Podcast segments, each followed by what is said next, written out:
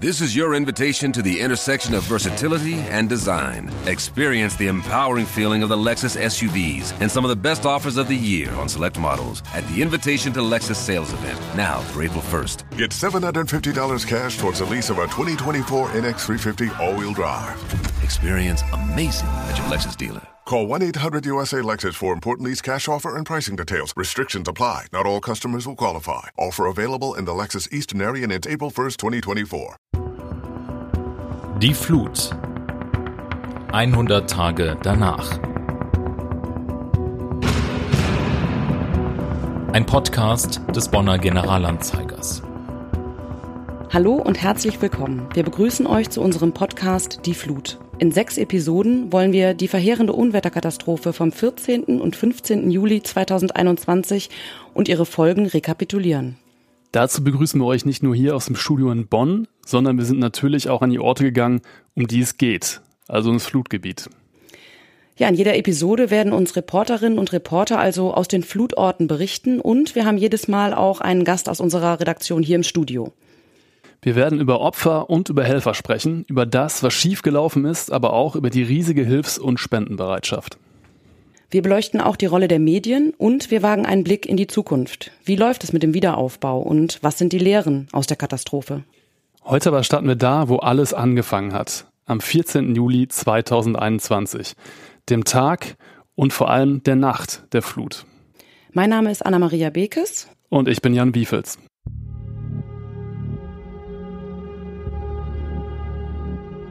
Es regnet in der ganzen Region. Der deutsche Wetterdienst DWD hat Tage zuvor auf Starkregen hingewiesen und dies am Dienstag um 11.36 Uhr als amtliche Gefahrenmitteilung für die Eifel bis nach Mönchengladbach konkretisiert, unter anderem über die Medien und die Warn-App Nina des Bundesamts für Bevölkerungsschutz und Katastrophenhilfe BBK. Gewarnt wird vor Niederschlägen von bis zu 200 Litern pro Quadratmeter in 48 Stunden. Für das Ahrtal in Rheinland-Pfalz und die Voreifel im Süden Nordrhein-Westfalens wird das Unwetter zum größten Schadensereignis seit dem Zweiten Weltkrieg. Neun Tote wird es im Rhein-Sieg-Kreis geben, drei davon in Rheinbach, zwei Feuerwehrleute und eine junge Frau. Noch schlimmer trifft es den Kreis Ahrweiler. 135 Menschen sterben. Tausende Kräfte sind im Einsatz. Die Unwetterkatastrophe wütet darüber hinaus vor allem im Kreis Euskirchen und im Rhein-Erft-Kreis. Auch in Bonn, Bornheim, Lohmar, Köln und im Bergischen Land bis nach Westfalen richten Überschwemmungen große Schäden an. Ungezählte Häuser sind unbewohnbar, Straßen und Brücken zerstört. Diese Beschreibung war ja schon eindrucksvoll und dramatisch. Um aber wirklich greifbar zu machen, was an diesem Tag, an diesem Abend und in dieser Nacht passiert ist, haben wir jemanden zu uns eingeladen, der am 14. und 15. Juli in unserer Redaktion gearbeitet und alles genau mitbekommen hat. Wir begrüßen unseren Reporter Christoph Meurer aus der Lokalredaktion Vorgebirge und Voreifel. Hallo Christoph. Hallo zusammen. Hallo Christoph. Ja, Stichwort Voreifel, das war ja eins der besonders von der Flut betroffenen Gebiete oder ist eins der besonders von der Flut betroffenen Gebiete. Vielleicht erklären wir erstmal zur Einordnung, welches Gebiet wir hier mit unserer Tageszeitung, dem Bonner Generalanzeiger, abdecken. Nämlich bei weitem nicht nur Bonn. Und dann wird auch deutlich, warum diese Flutkatastrophe auch uns ganz besonders B und G getroffen hat. Teilweise auch Kolleginnen und Kollegen ganz persönlich. Genau, der Generalanzeiger hat verschiedene Lokalredaktionen, eben auch die Lokalredaktion Vorgebirge und Voreifel. Das sind die Städte und Gemeinden, die sich im linksrheinischen Rhein-Sieg-Kreis befinden. In diesem Fall Alfter, Bornheim, Meckenheim, Rheinbach-Swistal und Wachtberg. Und ja, wie du schon gesagt hast, Anna, gerade Rheinbach und Zwistal waren besonders von der Flut betroffen, Meckenheim in Teilen, aber vor allem, wie gesagt, Rheinbach und äh, Zwistal.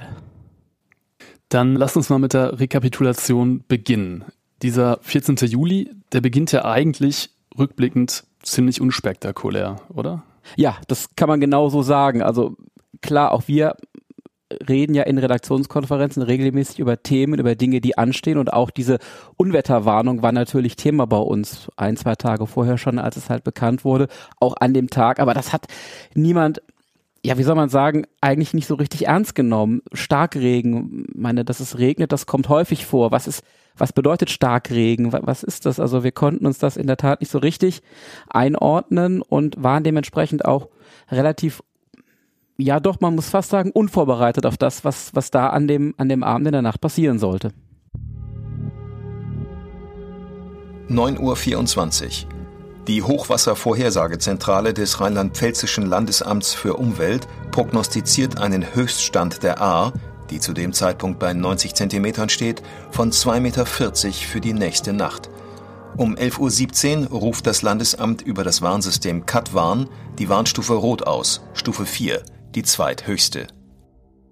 Irgendwie ist das ja schon auffällig, dass bereits am Mittwochvormittag diese doch recht deutliche Warnung herausgegeben wird. Ich kann mich auch selbst noch erinnern, dass schon in den Tagen vorher diese Angabe 200 Liter pro Quadratmeter kursierte. Aber genau wie du gerade gesagt hast, Christoph, irgendwie konnte damit niemand so wirklich was anfangen. Wenn wir jetzt nochmal zurückblicken, am Mittag erhöht das Landesamt in Rheinland-Pfalz seine Prognose auf etwa 3,30 Meter. Der Bürgermeister von Maischoss im Kreis Ahrweiler, Hubertus Kunz, sieht sein Dorf zu diesem Zeitpunkt gewappnet für das Unwetter. Der Hochwasserschutz ist auf 4,20 Meter ausgerichtet. Um 15.24 Uhr an diesem Mittwoch werden dann aber schon mehr als fünf Meter prognostiziert. Und dazu sagte der Maischosser Bürgermeister dann im Nachhinein unserer Zeitung, da haben wir gesagt, die spinnen, das kann unmöglich stimmen. Mit dem Wissen von heute hätten sie evakuieren müssen, sagte Kunz. Aber warum haben sie das denn nicht gemacht, fragt man sich heute. Ja, ich glaube, das war eine ganz diffuse Lage. Also wie du es gesagt hast, das konnte sich einfach niemand vorstellen. Die A ist ein, ein kleines Flüsschen, die, die Swist ist ein noch kleineres Flüsschen. Und wenn wir über, über Hochwasser in unserer Region reden, dann reden wir über Hochwasser am Rhein, dem großen Strom, Hochwasser an der Sieg. In der Tat hat es Swist-Hochwasser in den vergangenen Jahrzehnten schon mal gegeben, aber nie in diesen Dimensionen. Also niemand konnte sich vorstellen, was da passiert. Und es ist ja auch, auch so, dass ich sag mal, wenn ein Vulkan ausbricht, dann sieht man das. Das ist ein Ereignis innerhalb von Momenten. Wenn ein Tornado kommt, dann kommt das auf einen zu innerhalb von Momenten. Aber kontinuierlicher Regen ist halt so diffus. Man sieht die Gefahr oder erkennt sie halt einfach total langsam. Am späten Dienstagnachmittag strömt an einem Feldweg an der Burg Odenhausen in Wachtberg-Bergum südlich von Bonn Wasser aus einem Gullideckel und flutet den Weg. In Wachtberg-Holzem läuft viel Wasser von den Feldern in den Ort. Ein Landwirt verteilt Sandsäcke. Der Betrieb der S-Bahn-Linie 23 von Bonn über Euskirchen nach Bad Münstereifel ist eingestellt. Zur Einordnung. Hier befinden wir uns jetzt also nahe Bonn im Rhein-Sieg-Kreis. Auch in Bonn selbst war das Unwetter ja zu diesem Zeitpunkt schon sehr deutlich wahrnehmbar, richtig? Ja, also es hat unglaublich viel geregnet, man muss es so sagen. Ich war selber an dem Nachmittag, am frühen Nachmittag in Hersel, Stadtteil von Bornem, direkt an der Bonner, Bonner Stadtgrenze unterwegs und bin aus der Bahn ausgestiegen und musste zehn Minuten, na, fünf Minuten zu einem Termin gehen und ich war klatschnass. Ich bin zu Fuß gelaufen, die Regenjacke, es war alles durch. Ich war durchnass. Das war also nicht zu ignorieren, dass es unglaublich viel geregnet hat. Das hat jeder auch in, in, in Bonn und weiter weg von den dann Flutgebieten gemerkt. Ja, auf jeden Fall. Ja, du hast gerade schon gesagt, dass, dass es viel regnet und auch mal länger regnet. Das kennt man irgendwo, aber Kannst du dich noch erinnern, wann du gedacht hast, okay, das ist jetzt was anderes, das ist jetzt wirklich ernst? Ja, das hat sich so im Verlauf des Nachmittages, des späten Nachmittages ergeben. Also wir, wir saßen dann wieder hier in der Redaktion zusammen und auch unser Ressortleiter der Regionalausgaben, der Jörg Mannhold, besprach dann so mit uns, ja, was machen wir jetzt mit der Flut eigentlich so, wie man das so unter Kollegen sagt, was machen wir Sagte jetzt er damit? da schon Flut? Nee, natürlich Mit dem nicht. du hast Unwetter, recht, ne? mit dem Mhm. Unwetter. Was machen Ja. wir mit dem Unwetter? Und ähm, ja, dann habe ich gesagt, dann machen wir einen kleineren Artikel online, einen auf der Zeitungsseite dann vielleicht nachher das, was wir den, den Fuß der Seite nennen, also ein Artikel unten, ein Foto, 80 Zeitungszeilen und das ist, ich glaube, das reicht, weil es regnet ja. Und was passiert denn da? Ne? Ja, und dann haben wir gemerkt, nee, das ist aber mehr. Vor allem, als wir dann angefangen haben, auch mal Reporter nach draußen zu schicken. Also einen Fotografen, einen Fotoreporter rausgeschickt haben, den Kollegen Axel Vogel, der berichtete, das ist hier mehr als nur ein bisschen Wasser. Das ist, das ist unglaublich. Also das, das, sowas hatten wir noch nicht. Und dann wurde uns klar, mit so ein paar Zeilen und zwei Fotos ist es nicht getan. Das kann noch spät heute werden. Dann nochmal zur Einordnung. Zwischen 15 Uhr und 16.30 Uhr überschreitet der Pegel der Swist in Mohrenhofen, das gehört zu Swistal, den Warnwert des Hochwasservorhersagesystems HOVES. Gegen 17 Uhr berichtet Swistals Feuerwehrsprecher Tobias Kallenborn, dass die Swiss in Mohrenhofen die Marke von 1,90 Meter überschritten hat. Nur zum Vergleich, gewöhnlich liegt ihr Pegel dort bei etwa einem halben Meter. Ja, Christoph, du hast ja eben schon gesagt, diese ganzen Flüsse, über die wir gerade sprechen, die Swiss, die A, die Erft, das sind ja normalerweise wirklich ganz kleine, schmale Flüsse.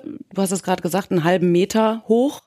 Das ist mit dem Rhein zum Beispiel ja absolut überhaupt nicht zu vergleichen. Und diese kleinen Flüsse werden in dieser Nacht zu reißenden Strömen, die alles mitreißen und überfluten. Und trotzdem kommt es selbst am Abend des 14. Juli noch zu widersprüchlichen Einschätzungen der Lage. Gegen 18 Uhr reduziert der Deutsche Wetterdienst seine Regenprognose für den Bereich der A, worauf das Simulationsprogramm der Hochwasservorhersagezentrale eine neue Prognose errechnet. Um 18.24 Uhr korrigiert das Landesamt für Umwelt in Rheinland-Pfalz seine Prognose diesmal nach unten. Nun geht man von einem Höchststand von rund vier Metern aus. Im Krisenstab sorgt die neue Prognose für Aufatmen. Um 19 Uhr trifft Landesinnenminister Roger Lewens auf einen ruhig und konzentriert arbeitenden Krisenstab. Gegen 19.30 Uhr verlässt er den Krisenstab. Einen Anlass, die Bevölkerung aus dem Gebiet zu evakuieren, sieht man nicht. Aus Rheinbach in der Voreifel meldet die Feuerwehr zu diesem Zeitpunkt bereits mehr als 100 Einsätze. Sturzfluten ergießen sich durch die Innenstadt. Feuerwehrsprecher Thomas Knoch kann die Einsätze im Nachhinein nicht mehr beziffern. Die Lage ist chaotisch. Auch im Rheinbacher Stadtteil Flerzheim sind Straßen überflutet. Jetzt sind wir also am Abend des 14. Juli und die Lage wird zunehmend ernster. Unser Reporter Sven Westbrock arbeitet in der Redaktion Ahrweiler unserer Zeitung. Normalerweise müssen wir jetzt sagen, denn auch die Redaktionsräume waren durch die Flut vorerst nicht mehr nutzbar. Sven ist für uns in Bad 9a Ahrweiler und an anderen Orten im Ahrteil unterwegs gewesen, um Stimmen von Betroffenen einzuholen. Aber zuerst mal wollen wir seine eigene Stimme hören. Hallo Sven. Hallo. Sven, kannst du uns berichten, wie für dich die Flutnacht abgelaufen ist, was ihr nach der Flutnacht im Ahrtal vorgefunden habt? Also, wie die Flutnacht abgelaufen ist, kann ich euch aus erster Hand zumindest nicht berichten. Ich hatte an dem Tag frei und weiß noch, ich war zu Hause in Bonn und es hat sehr stark geregnet. Das habe ich noch mitbekommen, habe mir aber eigentlich nichts weiter dabei gedacht war dann erst am nächsten Tag tatsächlich vor Ort. Ich weiß noch, ich saß morgens beim Zahnarzt, habe vom Behandlungsstuhl aus mit unserem Ressortleiter in der Region, dem Jörg Mannhold, telefoniert. Und da, ja, ist schon klar gewesen, okay, das, da muss irgendwas Größeres passiert sein. Daraufhin habe ich mich ins Auto gesetzt und bin runtergefahren und wollte eigentlich erstmal äh, nach Schuld, also ganz in den Süden des Kreises Ahrweiler. Ähm, weil ich hatte gehört, da, dass da Häuser weggerissen wurden und dass da die Lage besonders dramatisch sei. Nach Ahrweiler bin ich dann kurz vorher nochmal gefahren, in unsere Redaktionsräume dort, um mir eine Kamera zu holen, um was fotografieren zu können. Und ja, dann fahre ich nach Ahrweiler rein und komme irgendwann an den Punkt, wo man ja vor sich das Aweiler Niedertor sieht. Da kann man durchgucken. Das ist eigentlich eine wunderschöne pittoreske Altstadt äh, mit alten Fachwerkhäusern. Und ich habe äh, meinen Augen erst gar nicht richtig getraut. Und habe dann ja aus dem Auto schon gesehen, dass das da unter Wasser steht. Habe mein Auto dann geparkt, bin in die Redaktion, habe meine Kamera geholt und ja, habe mich dann da ja, vorgekämpft, muss man schon sagen, denn es war auch alles mit Schlamm überzogen. Man ist richtig so ein bisschen im Matsch versunken. Und um dann überhaupt irgendwie voranzukommen, um ein bisschen was wirklich sehen zu können, um zu sehen, wie ist die Lage hinter dem Niedertor, ist das da? Da musste man dann schon richtig durch die Fluten warten. Also durch das Wasser, was da naja, erst knöchelhoch und dann, ich glaube, es ging immer weiter, also so fast bis zur Hüfte dann. Wie war das für dich? Hattest du Gummistiefel dabei? Bist du da so reingelaufen? Überhaupt nicht. Überhaupt nicht vorbereitet. Ich habe mir einige Tage später dann, glaube ich, die letzten Gummistiefel von Bad Godesberg gekauft. Ich glaube auch eigentlich noch die größte Kindergröße, in die ich mich noch gerade reinzwängen konnte. Ja, die waren überall ausverkauft, ne? Genau. Ja. Da musste ich schon mehrere Geschäfte für abklappern. Aber da gar nichts, Turnschuhe. Ich frage mich auch heute, ob das dahingehend so eine gute Idee war, als dass das nicht ungefährlich war. Es war halt einfach was, was man damals unterdrückt hat. Denn man konnte schon riechen, es hat nach Benzin gerochen, wobei ich mir gar nicht sicher bin, ob das wirklich das Benzin der Autos war, die dort ja im Wasser lagen oder ob das ja Öl war, was Heizöl, das ausgelaufen ist, ob das das war. Jedenfalls hat es sehr penetrant gerochen. Man hatte zusätzlich das Problem, dass man nicht so recht wusste, was ist unter der Oberfläche. Man konnte stolpern, musste da wirklich aufpassen, quasi nicht hinzufallen. Und ja, man hat dann andere Leute gesehen, die auch versucht haben, dort irgendwie dort voranzukommen, die da ja offenbar Anwohner waren und hat dann auch ist dann auch auf Leute gestoßen, hat konnte Leute wahrnehmen, die oben in den Häusern waren und nicht mehr nach unten rausgekommen sind, weil ihnen der Weg ja versperrt war. Hast du da auch schon Schäden gesehen? Also hast du schon gesehen, was das viel zerstört war in der Altstadt? Ja. Man muss sich das so vorstellen, dass ja die Altstadt bis zu einem gewissen Grade ja, unter Wasser stand immer noch, ja. Also nicht überall. Es ging dann, wenn man dann später weiter hochgelaufen ist, gab es Passagen, da war dann was hauptsächlich matschig, aber überall da, wo eine Kuhle, sage ich mal, sich befunden hat, da stand das Wasser halt immer noch einen halben Meter ungefähr, würde ich sagen. Wobei die Frage insofern schon berechtigt ist, als dass ich ja dann in den nächsten Tagen immer wieder da war und das komplette Ausmaß dieser Zerstörung da eigentlich noch deutlicher geworden ist, als das Wasser sich dann zurückgezogen hatte. Und ja, quasi der komplette Hausrat, das komplette Inventar der Geschäfte, der Gastronomiebetriebe dort auf die Straße gebracht wurde. Und da hat man ja das ganze Ausmaß des Schutz und der Trümmer erst so richtig wahrnehmen können. Aber dass da eine extreme Zerstörung ist, das war da schon klar. Da waren Autos, die zum Teil auf der Seite lagen, die ja wie Spielzeug offenbar ja weggerissen wurden. Das waren schon extreme Bilder. Hm. Dass die Schäden verheerend sind, überrascht nicht, wenn man sich die Ereignisse dieser Nacht noch einmal vor Augen führt. Um 20.45 Uhr wird der Pegel in Altenahr im Kreis Ahrweiler bei 5,75 Meter von den Fluten weggerissen. Die digitale Datenübermittlung fällt aus. Es türmt sich eine gigantische Flutwelle auf. Wie hoch? Das ist auch mehr als drei Monate später noch nicht abschließend berechnet. Im Eifeldorf Schuld geht Bürgermeister Helmut Lussi von 7,87 Meter aus. Zwischen 20 und 21 Uhr läuft der Damm der Steinbachtalsperre auf dem Gebiet der Stadt Euskirchen über. Dass sie bricht, ist nicht ausgeschlossen. Der Kreis Euskirchen lässt Schweinheim, Palmersheim und Flamersheim evakuieren. Betroffen sind 4500 Einwohner. Alle Einsatzfahrzeuge Richtung Rheinbach und Zwistal im Rhein-Sieg-Kreis fahren über die Autobahn 565, weil die Landstraßen nicht mehr befahrbar sind. Es gibt Berichte, wonach in Odendorf zwischen Rheinbach und Euskirchen vier Personen im Keller eingeschlossen sind. Vier Autos werden in Odendorf vom Bach erfasst, mehrere Personen sind eingeschlossen. Das ist jetzt für jemanden, der das nicht erlebt hat, ziemlich schwer vorstellbar. Sven, du hast ja mit ziemlich vielen Menschen, die von der Flut betroffen waren und sind, gesprochen. Unter anderem hat es ja auch Kollegen von uns und ihre Angehörigen getroffen. Ja, ich ähm, habe zum Beispiel mit Hans-Jürgen Vollrath gesprochen. Er ist Fotograf. Ja, er hat mir halt sehr eindrücklich geschildert, wie das Wasser an dem Abend kam, ja. Wie er noch auf einer Brücke stand, das beobachten konnte, wie sein Schwiegersohn zu ihm gekommen ist und ihm gesagt hat, ja, jetzt mal besser Autos umparken und wie er dann, ja, alleine in seinem Haus war, als das Wasser wirklich gekommen ist. Und wie er ja seine Arbeit dabei irgendwie wie im Tunnel quasi weiter nachgekommen ist. Er hat mir erzählt, ja, ich bin doch Fotograf, ich ich mu musste da einfach dann fotografieren. Also er hat in seinem eigenen Haus, in seiner Betroffenheit da Fotos gemacht. Genau. Kamera und Co. gehörten dann auch zu den wenigen Dingen, die er dann auch retten konnte. Sein Handy ging verloren im Wasser. Er war von seiner Frau abgeschnitten, die damals im Krankenhaus lag.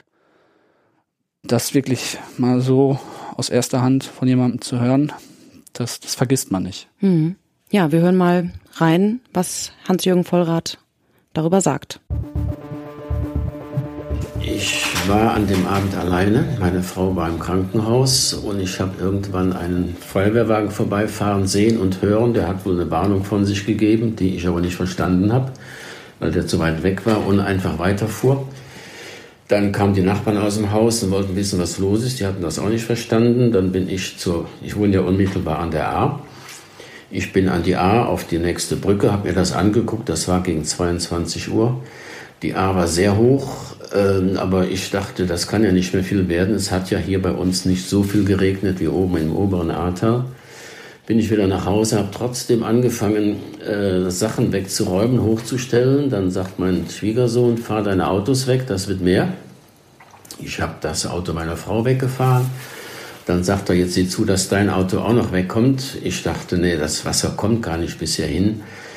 Äh, wir hatten noch nie Hochwasser seit 35 Jahren und habe mein Auto stehen lassen. Bin ins Haus und habe angefangen zu räumen. Ich wollte die Musikanlage im Wohnzimmer äh, auf den Wohnzimmertisch stellen. Dann sah ich im Bücken, sah ich schon, wie die braune Brühe innen über die weißen Fliesen lief. Und dann bin ich langsam in Panik geraten, habe alles liegen und stehen lassen, weil das Wasser sehr schnell kam und bin dann eben habe versucht zu räumen, was zu räumen ist, aber es ging einfach nicht, weil ich eben alleine war. Ich konnte keine neuen, kein neues Sofa hochtransportieren und gar nichts. Bin dann eben hoch auf die erste Etage, habe aber erst noch meine Kamera geholt, um das alles festzuhalten. Da ich ja Fotograf bin, musste ich das einfach machen.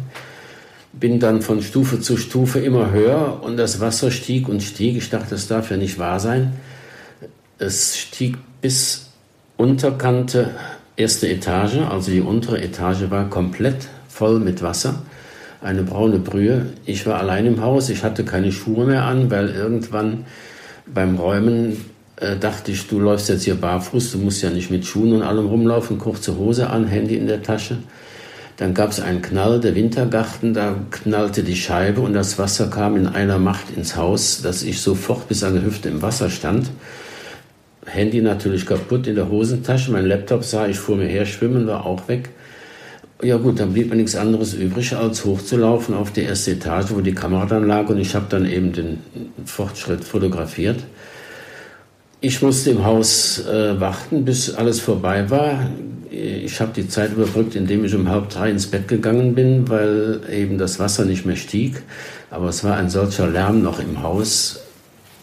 Schranke, Schränke kippten um und so weiter. Ja, am nächsten Morgen habe ich mir das Drama angeguckt. Ich wurde dann nachmittags von der Feuerwehr aus dem Haus geholt, weil das Wasser noch zu hoch stand, wurde dann an einen Sammelpunkt gefahren und von da aus zu einer netten Freundin in die Grafschaft zum Innernotquartier gebracht. Man kann es eigentlich nicht anders sagen, das sind wirklich apokalyptische Bilder, die diese Flut hervorgerufen hat. Nur ein paar Stunden vorher hätte man sich niemals vorstellen können, dass da teilweise Menschen auf ihren eigenen Häusern sitzen und um ihr Leben fürchten müssen. Und viele verlieren ja in dieser Nacht, vor allem im Ahrtal, auch tatsächlich ihr Leben. Maischoss, 23 Uhr. Weil das Wasser immer weiter steigt und auch das Obergeschoss keine Sicherheit mehr bietet, steigen Bürgermeister Kunz, seine Söhne, seine Frau und seine 83-jährige Schwiegermutter auf das Dach. Kunz sagt später, er hatte Todesangst und mit dem Leben schon abgeschlossen. Das Wasser der Ahr hat im Oberlauf schon viele Menschen getötet, Bahngleise, Häuser und Brücken mit sich gerissen und Straßen unterspült. Eine Stunde später fließt das Wasser langsam wieder ab. Kunz und seine Familie klettern zurück in die nasse Wohnung. Ja, einer der ersten Betroffenen, mit denen ich gesprochen habe, ist Reinhard Gnad. Er ist ja am Niedertor in Ahrweiler Vermieter von Ferienwohnungen. Und ich habe ihn dort ja vor seinem Haus am Niedertor getroffen. Und er hat mir erzählt, wie er die Nacht erlebt hat. Er hat mir erzählt, wie das Wasser bis zu so einem ja, Verkehrsschild, bis zu so einem Straßenschild gestiegen ist, das am Niedertor ist. Das müssen so über drei Meter gewesen sein. Es habe da eine Sogwirkung gegeben, was dazu geführt habe, dass da die Autos auch durchs Tor gezogen wurden. Und er hat mir auch mal erzählt, dass er jede Ladeneinrichtung aus der Altstadt dort unten, das heißt nicht umsonst Niedertor, habe wiedererkennen können. Also dass da alles angespült wurde quasi. Genau. Auch in einen O-Ton von Reinhard Gnad hören wir jetzt mal rein. Also wie ist die Situation? Gestern Abend haben wir versucht, Waschmaschinen aus den Kellern zu holen und als wir die gut evakuiert hatten, haben wir dann festgestellt, dass das ganze Erdgeschoss absäuft. Und innerhalb von kürzester Zeit hatten wir dann hier einen Wasserstand bis Oberkante dieses äh, Einbahnstraßenschildes am Niedertor in Arbeiter. Und äh, durch die Sogwirkung, die das Tor erzeugt hat, sind dann sämtliche Autos hier rausgeschwommen. Autos, Tische, Bänke, Inventar von irgendwelchen Läden, hier ist alles, alles durchgegangen. Es gibt ja auch viele Fotos, viele Bilder und auch Bewegtbilder von dieser Nacht oder von den Tagen danach. An dieser Stelle mal der Hinweis unter ga.de slash Flutkatastrophe sammeln wir sämtliche Texte, Bildergalerien, Videos und natürlich auch ab sofort diese Podcast-Episoden zum Thema für euch. Es ist wirklich erschreckend, diese Bilder zu sehen. Und auch dann kann man sich, wenn man das Glück hatte, nicht selbst dabei gewesen zu sein, kaum vorstellen, wie diese Nacht vom 14. auf den 15. Juli für die Menschen gewesen sein muss. In der Nacht.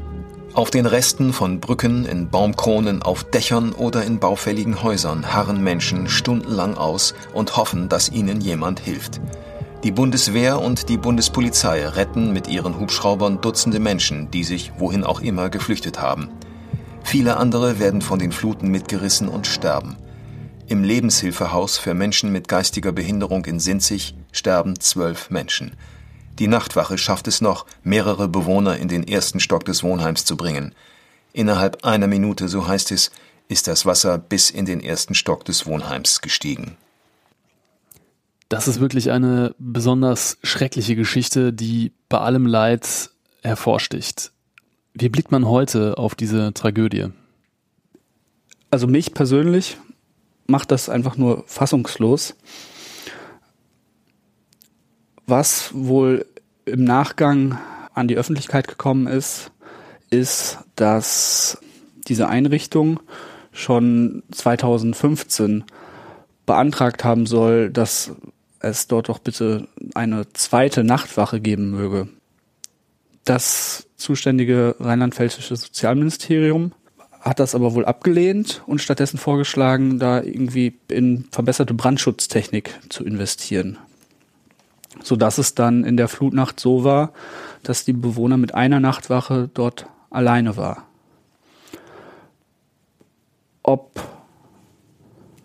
jemand zweites an der Situation dort in der betreffenden Nacht etwas hätte ändern können, ich weiß es nicht. Ja, das macht wirklich sprachlos und es ist ein besonders schreckliches Beispiel für die vielen Opfer, die diese Flut gefordert hat. Hier schon mal der Hinweis in unserer zweiten Episode. In 14 Tagen werden wir genauer nochmal auf die Opfer der Flut eingehen. Was war denn eigentlich in der Generalanzeigerredaktion hier in Bonn an diesem Abend und in dieser Nacht so los, Christoph? Da wurde ja mutmaßlich nicht einfach so Feierabend gemacht. Nee, das ist eine, äh, salopp gesagt, verdammt lange Nacht geworden. Also, wenn man das vom Ende erzählt, haben als letzte Leute hier, der Jörg Mannhold, den ich schon erwähnt habe, und ich, die Redaktion kurz nach Mitternacht verlassen. Vielleicht war es auch halb eins ungefähr diese Ecke. Und bis dahin hat sich das halt in eine Dramaturgie gesteigert, die wir uns nicht vorstellen konnten. Ich hatte ja bereits erwähnt, wir hatten einen Fotoreporter draußen, haben dann einen zweiten noch davor geschickt und die haben von Dingen berichtet, von eingeschlossenen Ortsteilen, von Autos unter Wasser, von Keller unter Wasser, von Wasser in Straßen und Häusern, und der eine Kollege war zwischenzeitlich nicht mehr zu erreichen, weil sein Handyempfang gestört war. Und wir haben dann versucht, alle Informationen aufzunehmen, die wir versucht haben, per Telefon zu bekommen. Es gingen WhatsApp-Sprachnachrichten, Fotos kamen über WhatsApp rein und versucht haben, aus dieser diffusen Lage irgendwie ein journalistisches Gesamtbild zu machen, das wir den Leuten dann präsentieren konnten. Natürlich haben wir das online immer, immer wieder aktualisiert, weil die Lage sich immer so verändert hat. Aber am Ende musste natürlich auch ein, ein Text für die Printausgabe des Generalanzeigers stehen und die hat irgendwann auch Redaktionsschluss, weil die Zeitung ja gedruckt werden muss und das wurde ganz, ganz knapp. Wir haben die Zeit, die wir hatten, bis kurz vor Mitternacht, bis wirklich bis Ultimo ausgereizt, um den aktuellsten Stand zu haben. Und ich bin da in gewisser Weise auch, kann man das sagen, stolz auf uns, weil morgens haben die Leute eine aktu die aktuellsten Nachrichten, die wir hatten, nämlich dass Teile der Voreifel evakuiert worden sind, noch in der Nacht konnten sie bei uns lesen. Also das war eine unglaublich dynamische, hektische Lage hier vor Ort. Und am Ende musste ich erstmal durchatmen und als ich heraus war, war an Schlaf nicht zu denken. In meinem Kopf ging es rund. Morgengrauen. In Swistal Heimatsheim ist die sonst nur zwei Meter breite Swist auf rund 200 Meter Breite angewachsen und läuft in Keller und Häuser. Evakuierungen mit Booten laufen. Die Bachstraße in Heimatsheim ist ein einziger Strom. In Rheinbach-Flerzheim steht man auch 50 Meter vom Bach entfernt knietief im Wasser. Zwischen 6 und 8 Uhr ist in Zwistal-Mohrenhofen der Scheitel der Welle erreicht. Erst ab Mittag flacht der Wasserstand ab. In Heimatsheim ist die Swist ein reißender Fluss. Der Pegel steigt immer noch. Am Brückengeländer bleibt Treibgut hängen. Stämme, Balken, Mülltonnen, ein Dach. Die Brücke ist nicht mehr zu sehen. Die Landstraße 119 nahe Rheinbach ist zerstört. Auf der Bundesstraße 266 stehen verlassene Autos. Gegen Mittag kündigt der Rhein-Sieg-Kreis weitere Evakuierungen in Zwistal an. Erst Heimatsheim, dann Odendorf. Augenzeugen berichten von ohrenbetäubendem Lärm durch die Helikopter, sodass die Anweisungen der Feuerwehr auf dem Boden kaum zu verstehen sind. Es sieht aus wie im Krieg, sagt ein THW-Mann. So kommt es einem tatsächlich vor, wenn man die Bilder vom nächsten Morgen, dem 15. Juli, sieht. Wie war das bei euch? Woran erinnerst du dich, Christoph? Ja, das war total unwirklich. Also ich sagte ja vorhin, ich habe dann auch noch nicht schlafen können, weil das alles so in meinem Kopf noch gearbeitet hat, was da passiert ist. Und ich weiß, dass wir unglaublich früh wieder hier waren. Nagelt mich nicht auf eine Uhrzeit fest, aber deutlich früher, als wir sonst in der Redaktion beginnen zu arbeiten. Und wir mussten erstmal gucken, was ist da in der Nacht noch alles passiert. Und die Fotoreporter waren schon wieder draußen, schickten schon wieder Bilder. Unser WhatsApp-Kanal, der wurde überströmt mit Bildern, mit Eindrücken und äh, das alles zu sortieren. Was passiert in Zwister, was passiert in Rheinbach, was ist in Meckenheim? An der A, es war eine solche Situation, die wir erstmal sortieren mussten. Und wir hatten im Prinzip an dem Morgen keine Ahnung, was wir am Abend für eine Berichterstattung haben werden. Was passiert da alles noch? Wie geht der Tag aus? Was machen wir überhaupt? Wo schicken wir noch Leute hin? Wen rufen wir an? Mit wem sprechen wir? Das war so eine Gemengelage, die wir einfach noch nicht erlebt hatten, uns erstmal zu sortieren. Was müssen die Leute jetzt draußen wissen? Was ist für die Betroffenen des Hochwassers wichtig? Was müssen wir für die recherchieren, aufbereiten? Was müssen die Leute wissen, die nicht davon betroffen sind, wie es in den Orten vor sich geht? das alles zu sortieren, zu bewerten, aufzubereiten. Das war ein Tag, der hat dann gut und gerne wieder 14 Stunden gedauert und das war nicht der letzte Tag, der so lang dann geworden ist. Und wir haben ja in diesen Tagen der Flut und nach der Flut auch immer wieder Sonderseiten in unserer Zeitung gehabt, bis zu acht, glaube ich.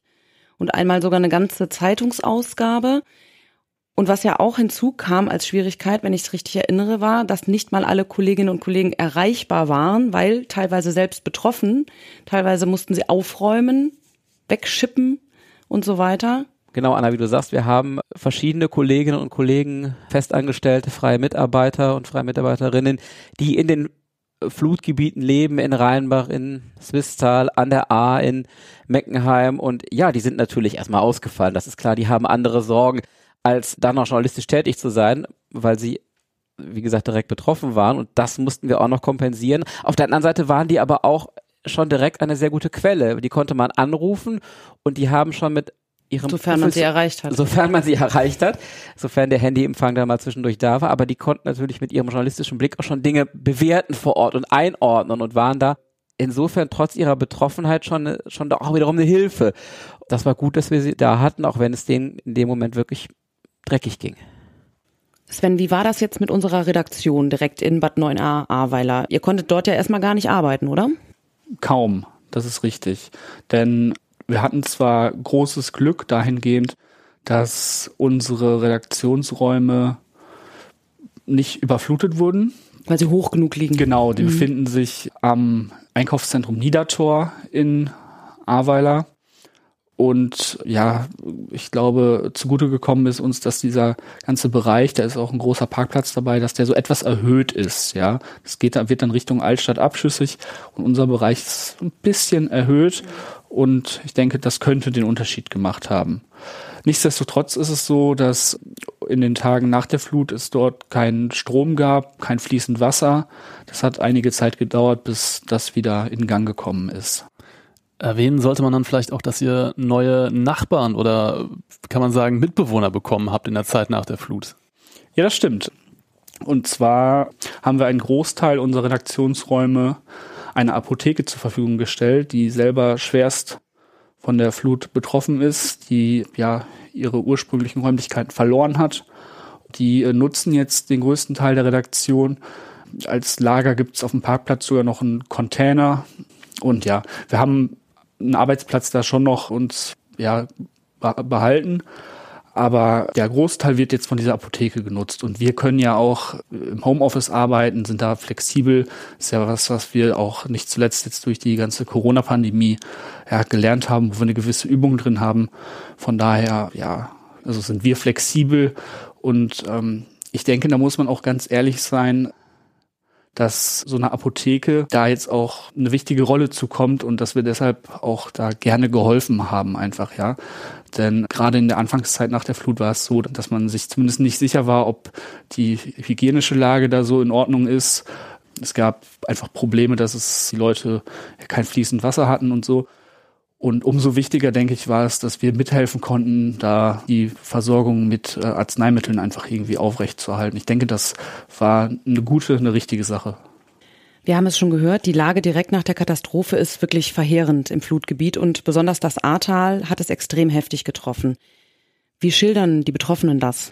Ja, ich hatte ein paar Tage nach der Flut Gelegenheit, die Bundeswehr begleiten zu dürfen, die in Rech, in der Verbandsgemeinde Altenahr, eine provisorische Brücke verlegt hat. Und dort bin ich auf den dortigen Ortsbürgermeister Dominik Gieler gestoßen. Der ist mir dort begegnet in der Montur, die er sonst in seinem Hauptberuf trägt, nämlich er ist Polizist. Ja, hat sich da ein entsprechendes Shirt übergezogen, dass man ihn als solchen erkennt. Und er hat halt, ja, erzählt, dass es halt schon chaotisch war. Also die Koordination dass er vor Ort viele Entscheidungen selber treffen muss, dass er nach außen keine Ansprechpartner hatte. Auch weil die Kommunikation wahrscheinlich nicht funktionierte. Genau. Mhm. Und er hat berichtet, das fand ich auch sehr eindrucksvoll, dass die Bereiche südlich äh, der A in Rech, dass die wohl zwischenzeitlich aus der Luft tatsächlich per Helikopter mit Wasser versorgt werden mussten. Das heißt, Hubschrauber haben dort riesige Wasserkanister hingebracht, damit die Leute überhaupt ja, Trinkwasser haben. So eingeschränkt war die Situation dort zwischenzeitlich. Wir hören uns auch von Dominik Gieler mal einen O-Ton an. Die Lage ist absolut chaotisch, immer noch. Äh, wir haben ähm, keine Führungsebene, an die man sich äh, wenden muss, beziehungsweise ähm, gibt es da Koordinationsschwierigkeiten zwischen Feuerwehr, THW, Bundeswehr, zivilen Helfern. Ähm, das läuft überhaupt nicht. Äh, da ist Selbstorganisation angefordert oder äh, notwendig und äh, ja, ist nach wie vor chaotisch. Kurz nach der Flut hatte ich ebenfalls die Möglichkeit, mit Menschen zu sprechen, die ähm, an der Niederhut in Ahrweiler leben bzw. ihr Geschäft dort haben. Ich habe mit einer Frau gesprochen, die dort mit ihrem Mann einen Laden betrieben hat. Und was ich bei ihr so eindrücklich fand, ist, dass sie geschildert hat, mit welcher Wucht das Wasser gekommen ist. Niederhut ist jetzt wahrscheinlich ein bisschen missverständlich, ist nämlich nicht unten in der Altstadt, stimmt's? Genau, das ist deutlich weiter oben, ist nicht weit vom Marktplatz entfernt, ist wirklich zentral in der Altstadt. Man muss vom Niedertor ein ganzes Stück da hochgehen. Und diese Frau die erzählte halt, dass das Wasser wie ein Wasserfall durch die Wand gedrückt habe. Ecke und ähm, haben unseren Laden hier und ähm, sind dann noch mal hier runtergegangen. Darf ich fragen, was für ein Laden das ist? Eine Kunstgießerei. Ah, okay. Wir, hatten, wir haben Karnevalsorden und Schmuck ah. gemacht. Ähm, und ähm, ja, sind im Prinzip total ohnmächtig. Also wir haben alle nicht mit gerechnet, ne? der Markus auch. Ähm, wir haben alle nicht mit gerechnet. Also hier bei uns, da hinten ist ja das Klemmchen, ich weiß gar nicht, wie es heißt, der, dieser Bachlauf. Und ähm, wir haben noch versucht irgendwie zu retten, weil wir wussten, es geht hier und es geht ist Abschüsse. Ja. Und es kam ähm, als allererstes ähm, haben wir ein bisschen Wasser gesehen und es drückte wie ein Wasserfall durch die Wand ähm, in den Keller rein. Also wirklich wie Wasserfall. Und ab da ist es eigentlich erst bewusst geworden, dieses Ausmaß, also noch nicht das ganze Ausmaß, aber was passieren kann. Und ähm, dann ging das irgendwann, dann war der Gully fast voll und ähm, dann ging das so schnell innerhalb von fünf Minuten. Ähm, wir sind nur schnell zum Laden. Das Wasser stieg schon bis zur Treppe. Ich habe ihn noch, ähm, er ging in meinen Laden. Ich habe noch versucht, die Tür, das war, wir standen fast schon knietief im Wasser. Ähm, habe noch die Tür aufgehalten. Er hat irgendwie noch, ähm, ich habe ihn angebrüllt, komm raus, sofort, jetzt. Und dann haben wir mit Gewalt noch versucht, irgendwie zu retten sind dann hin und her, sind noch nach Hause gekommen. Ähm, die, wenn es so durchs Wasser gelaufen ist, die, Fahnen, die Fontänen vom Wasser echt hochgeschnallt sind.